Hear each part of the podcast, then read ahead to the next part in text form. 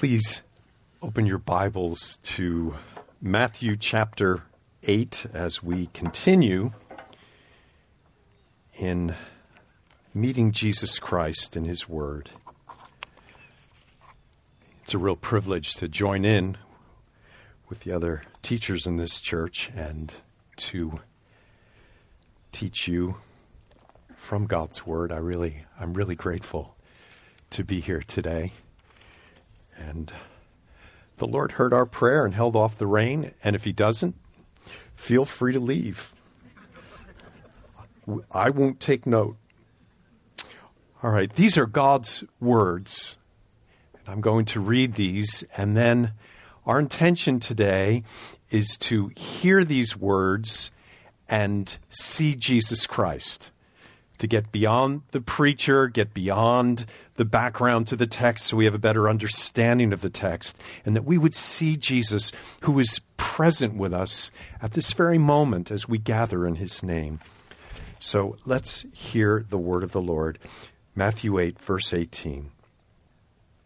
Now, when Jesus saw a great crowd around him, he gave orders to go over to the other side.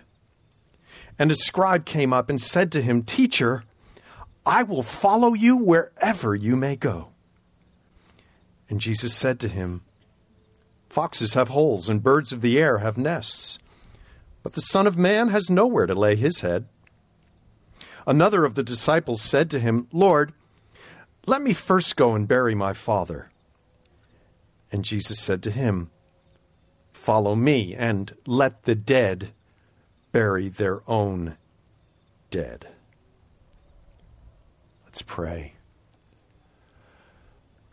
Lord, on the surface of it, this is a difficult text for us living here today in America in the 21st century. And so we pray that you would give us eyes to see what Matthew has written here, that we might see Jesus on the side of the lake with these disciples and give us eyes to see and ears to hear you today as we sit in this beautiful place, in this life that we have in the 21st century. May we see Jesus and understand his will for us as well. We pray in his name. Amen. Amen. A lot of us have a tendency to commit to something without considering what might be included in our newfound passion. This was the case with Paul Stutzman. Stutzman is a Christian, a lifelong Mennonite from, as he tells it in his book, a very moralistic church. Some time ago, he lost his wife to cancer in his early 50s. Like myself, he was a weekend hiker and occasional backpacker, but he had always dreamed of one day hiking the Appalachian Trail. With his wife gone, his children now grown, he was haunted with loneliness for the woman he had loved for 30 years. And not only that, but he was consumed with guilt for how he had neglected his wife in his pursuit of a career and money. So, like any reasonable person, he decided to hike the Appalachian Trail. Like me, he had hiked small portions of the trail and had, like me, read the books and watched the videos by people who had completed the five month long journey from Georgia to Maine, a hike of nearly 2,200 miles. He went on the hike because he wanted to commune with God. He wanted to find direction for his life. And he thought a five month long walk in the woods was just the way to do it. He had no idea what he was getting into. The cold, the exhaustion, the brutal mountain climbs and dangerous river crossings, the bugs and the bears, and the rain. Sometimes days of slogging down a trail in the rain. Yes, it was a walk in the woods. And yes, God met him and taught him much about the grace that comes through Jesus. But he learned that there was more to hiking the Appalachian Trail than carrying some food and a tent and a sleeping bag through the wilderness. Now, here's the sentence, and here's why I'm telling you about this. At the very end of his book describing his journey, he says this When I started this hike, I never imagined how difficult it would be. Had I known, I would never have attempted it. And yet, he says, the journey was priceless to him. He's grateful he didn't know what it would require. He went expecting what he saw in the videos the mountain vistas, the refreshing waterfalls, the wildflowers, and the deer with their fawns. And he got all of that. And he got much, much more. Had I known, he said, I would never have attempted it. In our text today, we have two men who want to follow Jesus. The passage describes them both as disciples. In that day, a disciple was a person who wanted to learn from a teacher, and so he would attach himself to his teacher by going wherever his teacher went and observing whatever his teacher did and doing whatever he was told to do. These two men want to be Jesus' disciples. He's leaving the crowd, they want to go with him. But Jesus doesn't leave them ignorant about some of the realities that come with following him as a disciple. Instead of letting them find out later, he tells them up front what it's going to mean. Now, before we go further, we got to set the context and we got to we got to get a picture in our minds of what's going on here. In verse 18, there's a great crowd surrounding Jesus. Jesus didn't conduct his ministry like popular preachers and politicians of our day. No security fences at his gatherings, no roped off areas for the VIPs. Nothing separated him from the crowd. You didn't need a special pass to go see Jesus. He had recently taught the crowd on the side of a mountain, telling them of the blessedness of those who submit to the kingdom of heaven. He promised blessing to the poor in spirit, the grieving, the meek, the merciful. He pronounced a blessing on those persecuted because they followed him.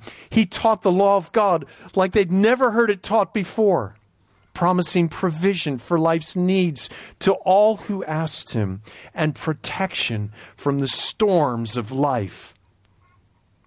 When he ended his sermon, Matthew records that the crowds were astonished at his teaching because he was teaching them as one who had authority and not as their scribes.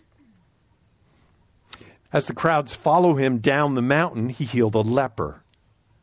Lepers were victims of one of the most horrible and isolating diseases in that day, in that society. Then he healed the slave of a Roman military officer, a Gentile Roman officer, just because the man had faith in him. He healed Peter's mother in law. And then many from the crowd who were mentally deranged by demons and others who had chronic illnesses and debilitating injuries. All were healed by Jesus. And so you can imagine people pressing around that man, wanting to get his attention, wanting him just to touch them. And he looks at his disciples and says, It's time to cross the lake. They were on they were in Capernaum. Capernaum is a lakeside town, and Jesus is saying, Get the boat ready. We're going to the other side. We're going to separate ourselves from the crowd. Just my disciples will be going with me. Simon Peter and Andrew, we know from chapter 4, are his disciples, as are John and James, and they are all fishermen. So I can imagine, I think we can imagine them preparing the boat to go with the crowd clamoring for Jesus' attention and him trying to separate himself from them. And in the midst of all this, these two men approach him. They don't want to just hear him. They're not there for a healing touch. They want to follow him as his disciples. And so Jesus tells them something of what that means. The first man places no requirements on his willingness to follow. He says, I'll follow you wherever you may go. And this man was no uneducated rube, he was a scribe. He was an expert in the law of Moses. He liked what he heard from Jesus and then saw of Jesus. He wanted to learn from Jesus. So he tells Jesus as he's preparing to leave, I'll follow you wherever you may go. He puts no limitations on where Jesus can take him. He's ready to get in the boat. He's ready to do whatever's coming next. So Jesus' response is surprising. You'd expect him to say, Come on, hop on in and let's go. Instead, he says, Foxes have holes and birds of the air have nests, but the Son of Man has nowhere to lay his head. He talks about foxes and birds. Near the house Nancy and I moved from a year ago, there lived a family of foxes. We'd see them in the backyard, and I often caught sight of them along a walking path that was behind our house that followed a stream. Sometimes I would spook them, and they would run under the dense brush along the stream, and then they would seem, you know, there'd be all this noise of them in the bushes, and all of a sudden, boom, they're gone. And so after a while, I realized they had a den there. They had dug a hole deep under the ground and whenever they felt unsafe, or when they bore their kits, their babies, they would run to that place for safety, for sleep. Foxes have dens, Jesus tells the man. They have a safe place to sleep. If you follow me, you'll find I don't have a safe place. Same goes for birds. They have roosts in trees where they spend the night to sleep, protected from ground animals and hawks. The creatures of this earth have safe places to sleep, Jesus said, but the Son of Man has no such place. When the scribe heard Son of Man, it had to get his attention because he knew his Bible well. It must have caused him to wonder is Jesus saying he's the messianic king that Daniel, Daniel describes in his prophecy? How could it be that such a great king, such a wise teacher, such a miracle worker would have less protection than the creatures of heaven and earth? How could this be? The point of the text is not that if you want to follow Jesus, you're going to be homeless. The point is that his itinerant ministry will take him places where he won't have a bed to sleep on or a house to keep him safe from the rain and the robbers. In fact, the passage goes on, which we'll hear next week, that that very night we find Jesus sleeping in a boat that is about to be swamped by a storm. Matthew doesn't tell us how the man responded. This is different from the story of the rich young ruler who wants to follow Jesus as long as he can keep his money. So the point isn't about the man. The point is about what kind of life is Jesus living? And if you're going to be his disciple, what kind of a life must you live? The second man expresses a very similar desire. He wants to follow Jesus, but he has some obligations to fulfill first. Would Jesus permit him to wait? Look, look at, again at verse 21. Another of the disciples said to him, Lord, let me first go and bury my father. Now, if you were a Jew in Jesus' day, this was an entirely reasonable request. Now, before I explain what he was saying, let me tell you what he was not, what Jesus is not saying. The, I mean, what the man is not saying. The man is not saying, uh, my dad just died today and I have to arrange for his funeral. Can I catch up with you in a week? Jewish funerals in that day, and you'll notice even among many Jews in our day, funerals take place within 24 hours of a person's death. If the man's dad had just died, he'd hardly be out in the crowd listening to Jesus. He'd be attending to his father's body and preparing a funeral. So that's not what's going on. Jesus is not denying him attendance at his father's funeral. What the man is expressing is the traditional obligations of a son to his father as long as the father lived.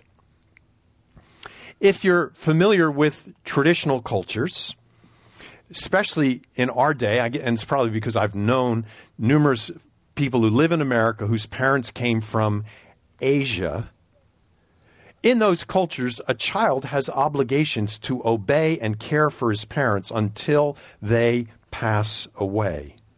So even after the child is grown, his parents have significant control over his life.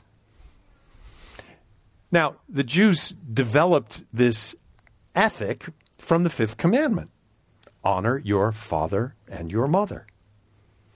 So the law of Moses mandates honoring one's parents. Later Jewish literature applies this to a child's obligations to obey and support his parents until they die. Now, maybe like me, you've heard some preachers say, actually, what the man was saying is, if I follow you, Jesus, and don't stay with my dad, he'll cut me out of his will and I won't get the family inheritance. I've heard preachers say that. That's not in the text here. We can't assume that's what the man was thinking. There's nothing that the text says about that. What the man is saying is, I have obligations to my father. I must fulfill them. Once they're fulfilled, I'm all in. So, in that society, the request was reasonable. And in that society, Jesus' response is shocking. In fact, what he's saying is, follow me. Well, not in effect. What he says is, follow me, leave the dead to bury their own dead. The New Testament scholar R.T. France notes that to bury my father was likely a common expression that meant that a person had obligations to fulfill before he could do something else. So it could even be an expression that was applied beyond family obligations. Let's say someone invites you to start a new business with them, and it looks like a great opportunity, but, well, I, I got to turn you down. I still have to bury my father.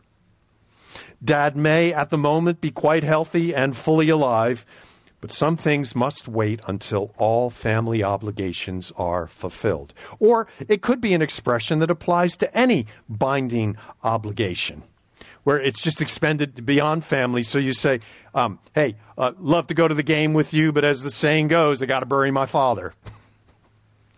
In effect, what Jesus is saying is let those who place family obligations above following me take care of themselves. You follow me.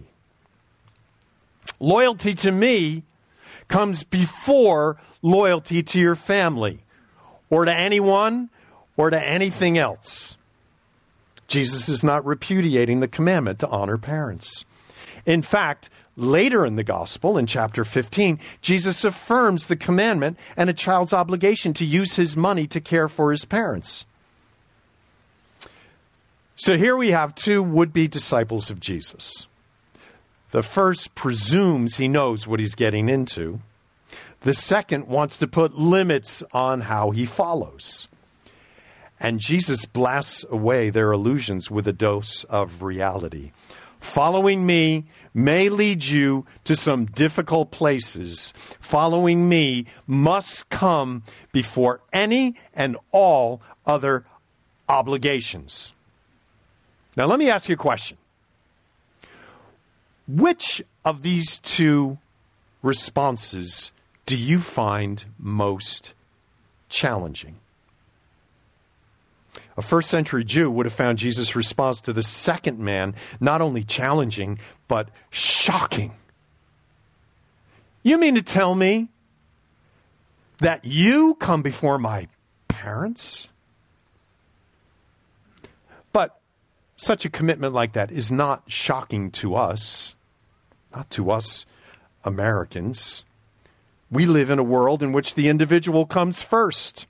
Everyone understands that if a great career opportunity takes you out of state and away from caring for your ailing parents, hey, you got to follow your dreams.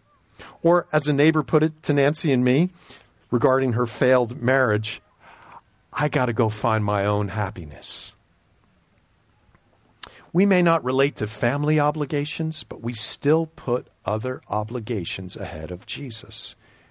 Jesus, I will follow you, but permit me first to finish my education, meet my financial goals, finish baseball season. Hey, we're in the playoffs. Complete my retirement bucket list. We find other obligations perfectly reasonable, and we use them to justify putting off following Jesus so we can achieve them. But let me tell you what I think. I, I, I think it's Jesus' response to the first man that is most shocking to a modern American and his sensibilities. Foxes have dens, the birds of the air have nests, but the Son of Man has no place to lay his head. We live in a world that is hyper committed to safety and security. Before we set foot in that boat with Jesus, we want to know the name of the hotel we'll be staying in across the lake. We want to know its rating on TripAdvisor. We want a weather report. We want to look at the recent Coast Guard inspection certificate on the boat's bulkhead. And if we can't check all those things off, well, I'm not so sure I'm in. Look, forget all the news media and you know, get your head out of all the news media stuff about the pandemic. Just think about what it's been like to live in this society in the last 18 months. For the last year, Nancy and I have lived in an apartment building, and you could see the fear in people's eyes as you pass them in the hall. Remember one young woman, and I'm coming up the stairs, she's coming down, and she, she goes back in the corner and she says, I'm sorry. She's afraid. She's afraid.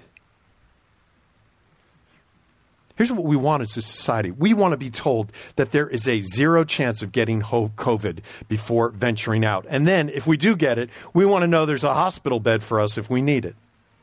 Now, I'm not criticizing anyone in particular. In fact, if anything, I'm criticizing myself because I live in this network of safety and security. I want to know I have great doctors available to me. I want to know my investments are protected and will make me money. I want job security. I've got insurance for all kinds of stuff. I'm not criticizing insurance. I'm criticizing the way we put our safety and security before our commitment to Jesus. Listen, we are all more prone to this than we realize. Over my lifetime, I've heard preachers warn of a the so-called prosperity gospel. We've been warned of a theology that says if you simply have enough faith, you won't get sick and you'll get rich. But that's not us, right? Oh, we're above and beyond the prosperity gospel. And I would say, not so fast. Maybe we carry in our hearts our own version of the prosperity gospel. If I obey Jesus' commands, if I tithe to my church, support its ministries, if I teach my children well and live a healthy lifestyle, I'll never have financial need. My t- kids will turn out just the way I want them. And I'll live to a ripe old age, dying in my sleep after winning the 10K race for the 80 and above bracket. That's the good life. That's what I'm looking for. That's what I'm aiming for. And I'm going to I'm going to build my life around all the things that will lead me to that safety and security and prosperity. Well, let me tell you something. I've lived long enough to see what happens when we put terms on our faithfulness to Jesus. And I've seen if our kids don't up, end up honoring us, and if we don't have enough money to retire, and if the church doesn't seem to meet our expectations, we end up old and bitter because we didn't count the cost. Because we didn't hear Jesus when he said, Foxes have dens and birds of the air have nests, but the Son of Man has nowhere to lay his head. Jesus promises everlasting life. And that doesn't include safety and security along the way.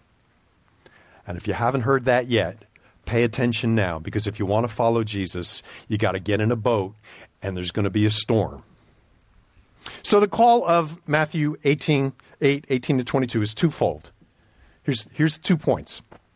Following Jesus must come before human security, number one. And number two, following Jesus means he comes before all human obligations. Let me repeat following Jesus must come before human security. And number two, following Jesus means he comes before all human obligations. Now, I could conclude here but you can endure the drizzle for a few more minutes because I got two important things to say, or you're going to miss something in the wider context of this text. We've now come to a dangerous fork in the road because what we tend to want is a list of do's and don'ts so we can know that we're obedient. But notice, Jesus treats each man differently. Okay, so, so, well, maybe maybe Jesus is meaning I should be homeless, or I shouldn't own a house, or I shouldn't have any insurance, or uh, I I should quit my job, or no, he treats each man differently. One came presumptuously, one came on his own terms. Only Jesus knows what has a grip on your heart. For the rich ruler, it was his money.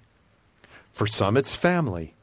For other, it's health or safety or fun or excitement or success, whatever it may be. To all of us, Jesus is saying, Follow me, even if I lead you to a place of insecurity. Follow me, even if others make demands on you that you must refuse. Okay? So it's not about having a list of particulars to follow, it's about your heart and my heart. It's about what's got a grip on me that would keep me from following Jesus. That's the first thing. See it in that context. Now, one more thing. Before we leave this passage, we got to be pointed in the right direction because if you just isolate the text apart from the gospel, you're going to miss where the gospel is going. This passage is about placing Jesus above all personal and relational concerns. But the emphasis of the gospel is never on the cost. In the wider context of the gospel, the cost is insignificant if it means that we can follow Jesus. Follow me, Jesus said. This is the Son of God. This is the blessed one, the one who not only conquers sickness and demons and raging storms, he conquers death. We follow this person, this God man. He doesn't give us rules to see how far we'll stretch ourselves to prove our faith to him. He lays out the realities of what it means to follow.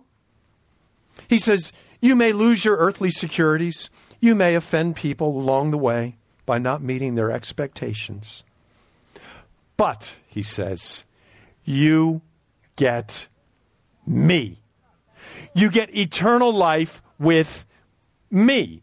My path led to suffering and death, which makes it possible for you to even follow me. Your path will include suffering and death, but in the end and along the way, you get me. You get joy in my presence, even in sorrow and pain. You get confidence in the midst of trouble. You get to glorify me and my Father, just like I was able to glorify my Father when I walked this earth. You got to see the, you got to see this story in that context. So the warning of the text is not to attach a new list of rules to your discipleship. The promise is that if you give up all your earthly protections and obligations, what you get is worth more than the whole world. You get eternal life with God through Jesus Christ. So, as we go through this gospel, Matthew will unfold more and more of what it means to be a disciple of Jesus. What it means when he says to you and to me, Follow me. And as we get an increasingly better view of who he is, the difficult realities of following him pale in comparison to what we get out of being a disciple. Because what we get, what we get as disciples, what is of inestimable value that far surpasses all things, is we get Him. And that's enough. Amen. Let's pray.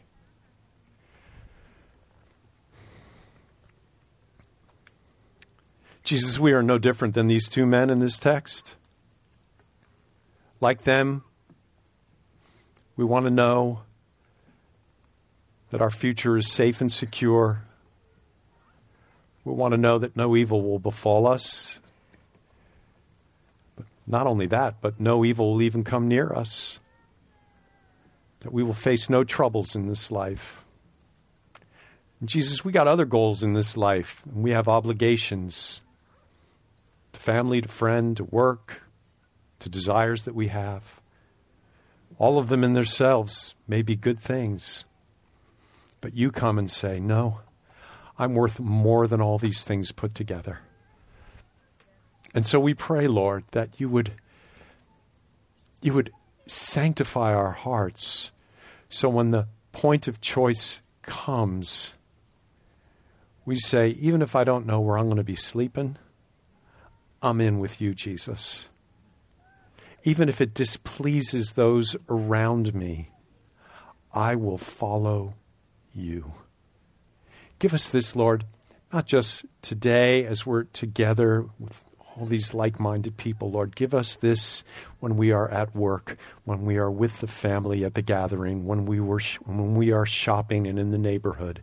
Give us this deep awareness of what it means to follow you. We ask in Jesus' name. Amen.